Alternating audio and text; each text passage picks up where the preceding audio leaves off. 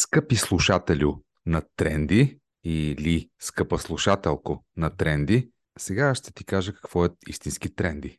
Истински тренди е да бъдеш човек в този свят. Множеството кризи, които ни заобикалят или в които живеем, са възможност за нас, човешките същества, да проявим най-интимната си същност и да бъдем човеци. Звучи малко патетично, но в крайна сметка това е шанс за всички нас да си припомним за какво сме на този свят. И в този разговор ще ни помогне Зорница София Поп-Ганчева, която спечели голямата награда Златна роза за най-добър пълнометражен филм за филма Майка на последната Златна роза. Зорница, привет! Привет, Дани! Благодаря за поканата и за интродукцията за човеците. Награда за операторско майсторство на Кром Родригес също спечели ти за Майка. Награда за женска роля на Дария Симеонова за ролята и във филма Майка. Какво още? Сигурно още 7-8-25 награди има този филм. А, Обикновено. Сега... Обикновено да така кажа... се представят филмите. Нали? Ето, на наградите, къде е. Аз започнах обаче с най-важното от този филм той ни дава възможност да бъдем човешки същества и да си припомним какво е да си човек. Ще разкажем, разбира се, тази цялата история, но ти кажи сега първо за наградите.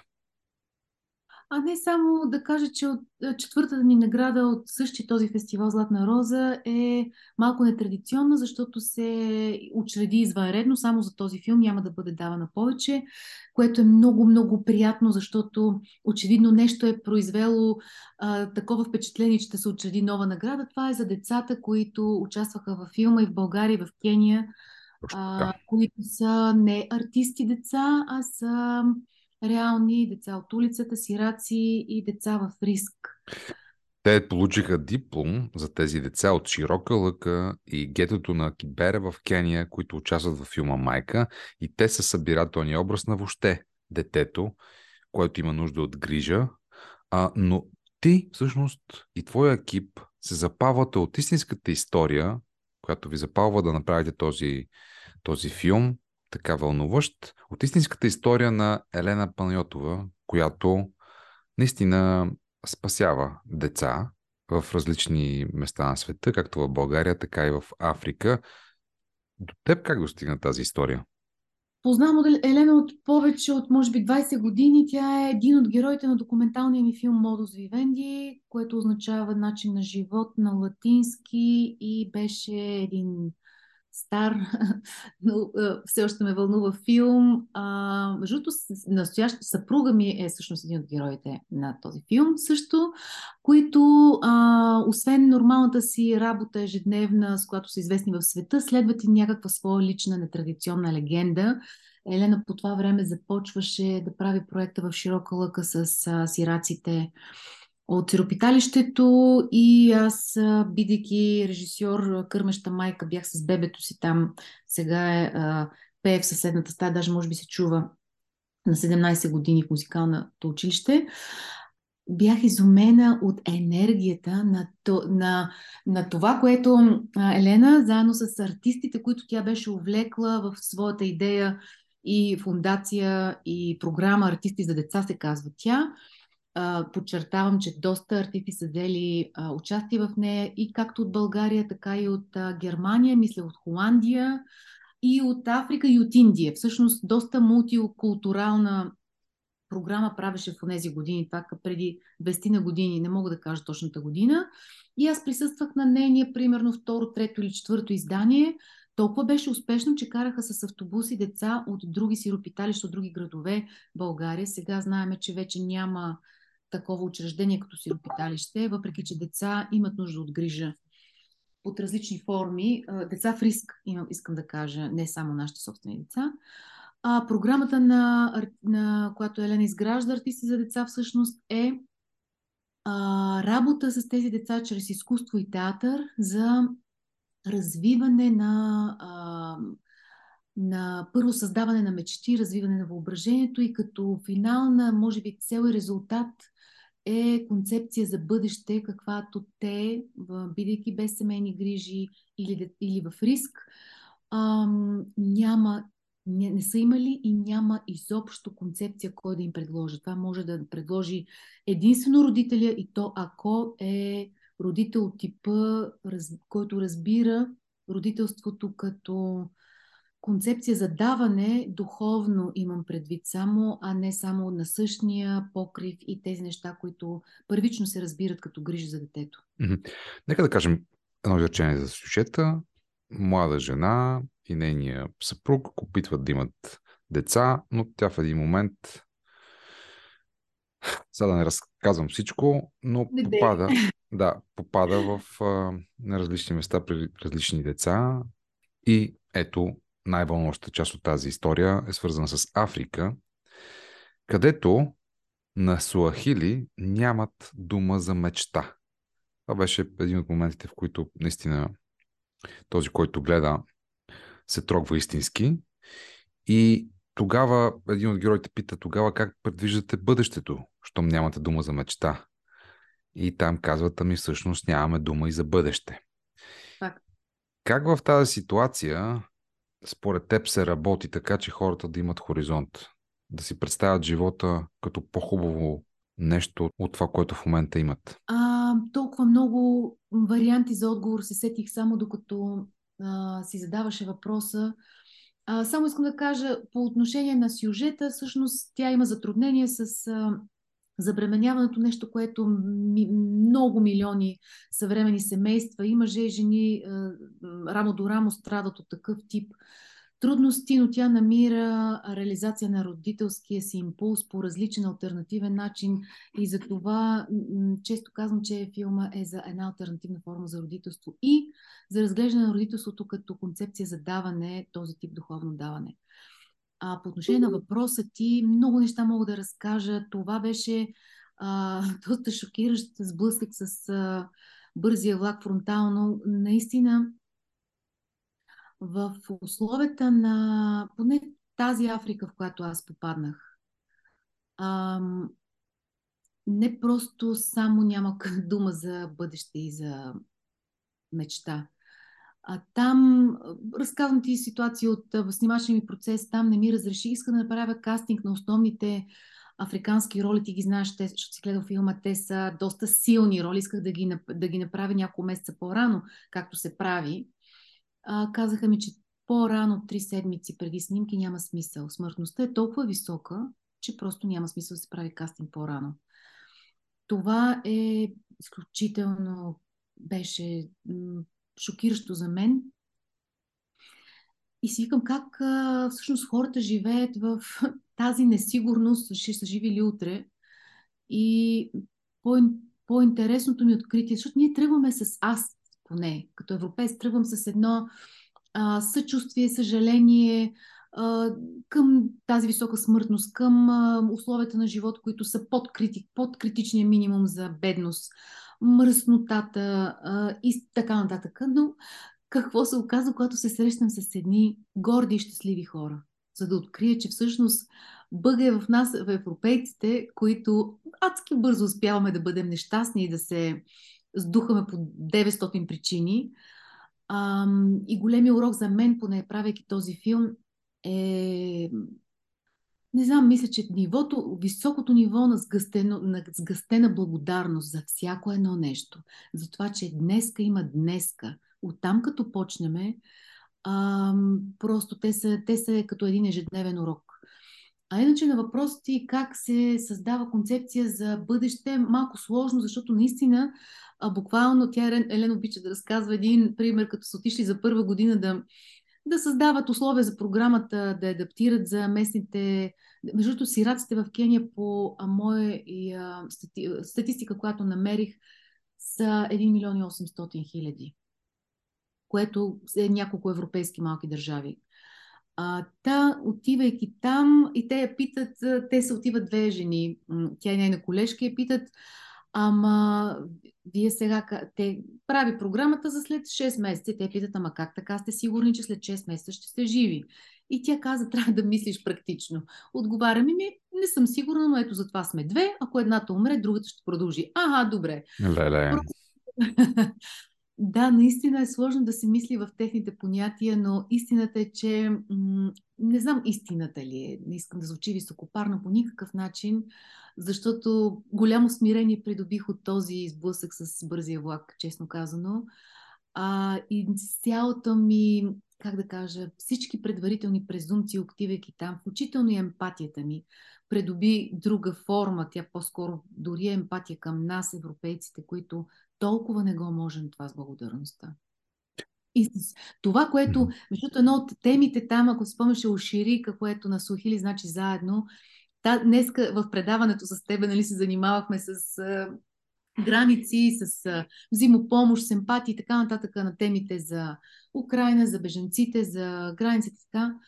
А, тяхното усещане, специално в Кибера, в гетото, което по някои данни съдържа над милион и половина жители, живеещи в тези много странни условия. Външно прилича на мравуняк от тенекияни тенеки и кирпичени къщи в различните райони на Кибера различно, но тяхното усещане за заедност е толкова...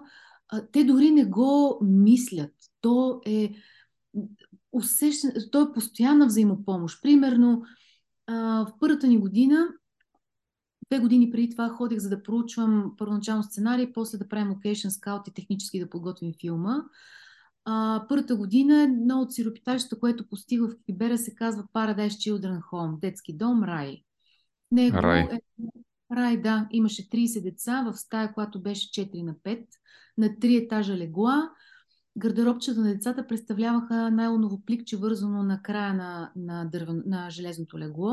И така, те са като гроздове от пликчета, което всъщност са всичките дрехи на дадено дете. На всяко легло спяха по две или три деца, зависимост от размера и годините им.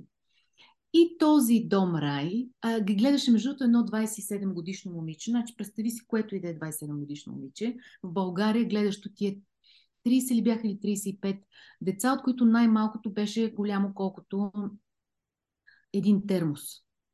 Просто беше изключително малко парченце бебе. А, и тази кака се оправяше доста добре. Тя всъщност е също дете, защото мамата им беше заминала някъде в провинцията. А, всъщност, през малко давам бекстори на Paradise Children Home и точно на годината, когато аз съм решила, че там вътре ще снимаме това тъмното място, ако си спомняш, точно където става въпрос за то автентично сиропиталище. Да. Тази година, когато правим каст, Location Scout вече и снимките, а между другото, на Location Scout половината локации бяха изчезнали. Те просто, даже за един ден изчезват неща.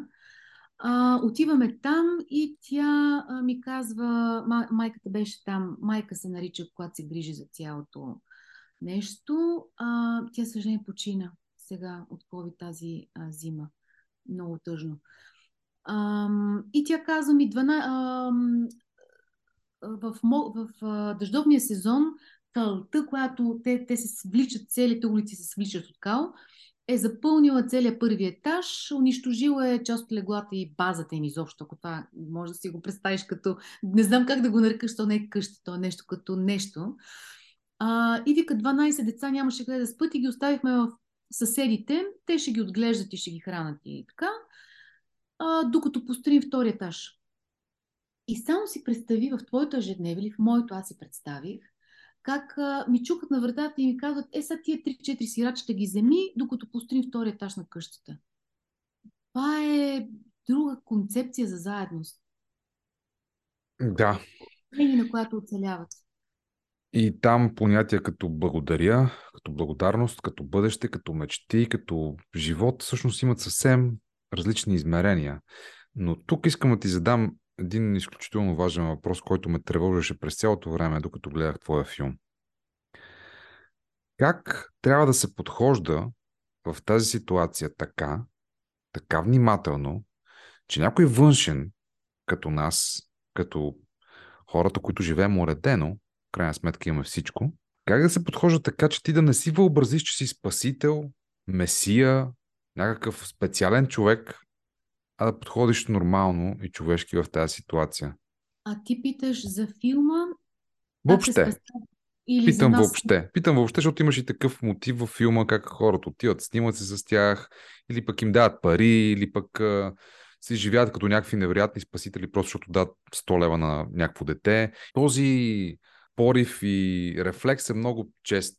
Ние да се възприемаме като нещо повече от тези си хора и просто да се превръщаме в месии в собствените си очи. Това ми се ще да обсъдим.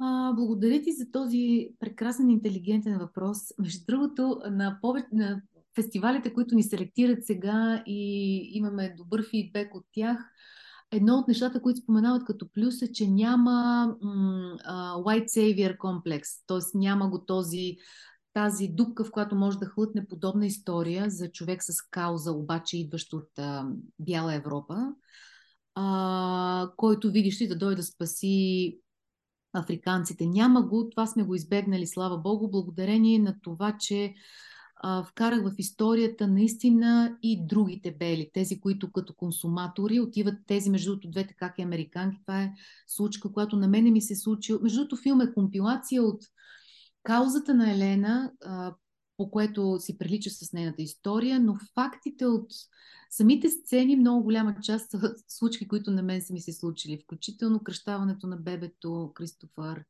и един куп други неща. А, тези каки са едно от тях. А, mm-hmm. Има и такива, продават ги, поверти тур се казват, все едно, как би го превел това? А, тур на бедняшки турове да. или бедността. А, плащат си там чужденците, си плащаме се едно, завеждат ги в такава част на Кибера, която не е много гангстерска и по-безопасна. Завеждат ги в сиропиталище, снимат се с сирачи, постат се снимките в Инстаграм и в Тоест, бедността, бедността, като, бедността като тур, като, като туристическа като забележителност. туристическа забележителност, просто да отидеш да, да снимаш с бедни хора. Това да, е изключителен цинизъм. В, точно така. Даваш в една каничка, в една консерва 10 долара, отделно от тура, който примерно струва 100 долара, който даваш на туроператора. А, и чао!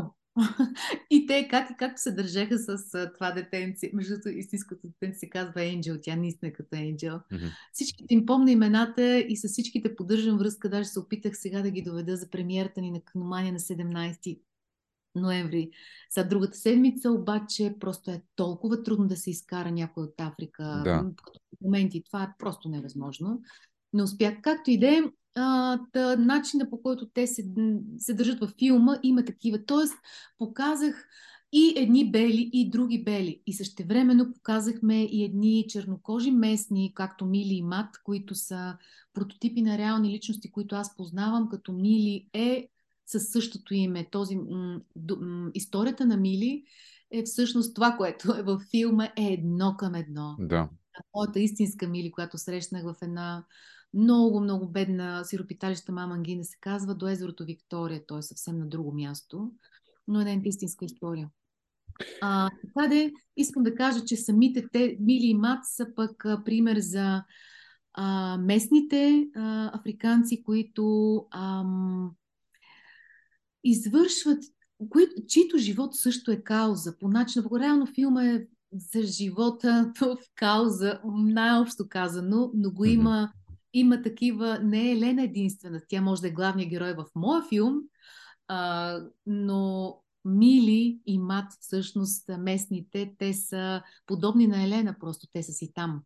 Mm-hmm.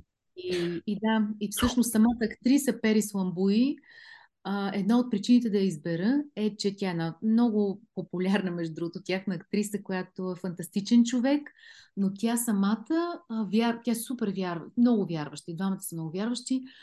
А, тя самата два дена седмично прави community work, т.е. единия ден много подобно това, което прави Елена. В друг район на Найроби, не в гетото Кибера, а, се а, работи с деца с изкуство а в неделя е при е такава пастор, като протестантски пастор, нали, те могат да са жени, те и това прави. Mm-hmm. А, това ми беше една от основните причини да избера, защото тя така се държи с децата ни, които не са артисти, а са си от гетото, че просто имах нужда от човек, който не е актриса, актриса само с това да се занимава, защото и такива се явиха на кастинга с дълги ногти по 10 см и със съвсем друг атитюд. но Перис беше моят човек и защото много се родее с самия образ, който е. А, скъпа Зорница, на финала на този разговор искам да те питам какво е майка? Защото един от най-вълнуващите моменти в филма, поне за мен, беше определението за майка, а, че това е човек, който те учи да мечтаеш и да преследваш мечтите си и никога да не се предаваш. Но днес, какво е за теб това понятие?